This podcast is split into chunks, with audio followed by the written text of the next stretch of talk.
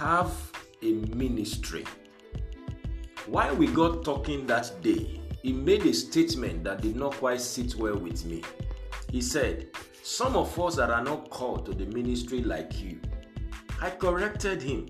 You may not be called into ministry like me, but you do have a ministry. The earlier you realize this, the better. That conversation changed his mindset about ministry.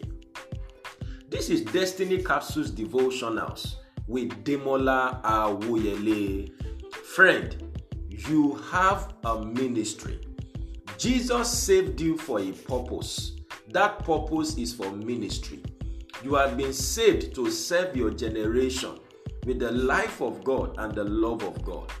Acts 13 36, 2 Timothy 1 verse 9. To ever say that you don't have a ministry is to be mistaken.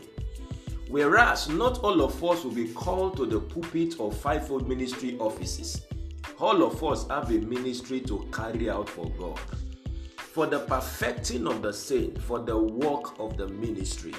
Ephesians chapter 4, verse 12. The work of the fivefold ministry offices, apostles, prophets, evangelists, pastors, and teachers, is to equip the saint for the work of the ministry. They are trainers and coaches while the believers are the ones to carry out ministry.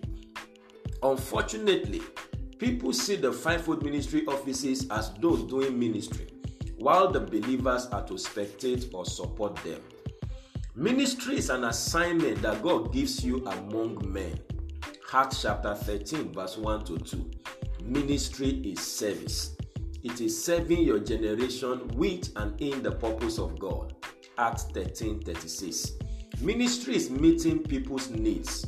Acts chapter 9, verse 36 to 42. This understanding would help you to see yourself as a minister. God has an assignment for you. You have something to serve your generation with, and there are needs around you that God can inspire you to meet. Take heed to the ministry which you have received in the Lord. Colossians chapter 4, verse 17. There is ministry in the Lord and there is ministry from the Lord. The ministry in the Lord comes with your salvation. We can simply call this the Great Commission, the assignment to reconcile men back to God. All believers have this ministry. 2 Corinthians chapter 5 verse 18 and 1 Peter chapter 2 verse 9.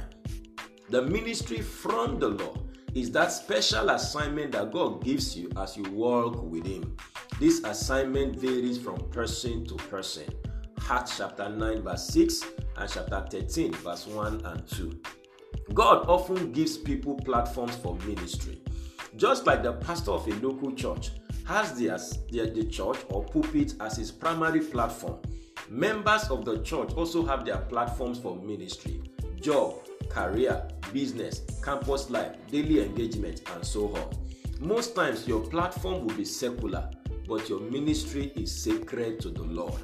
The most important question you should ask after salvation is Lord, what would you have me do? Acts chapter 9, verse 6.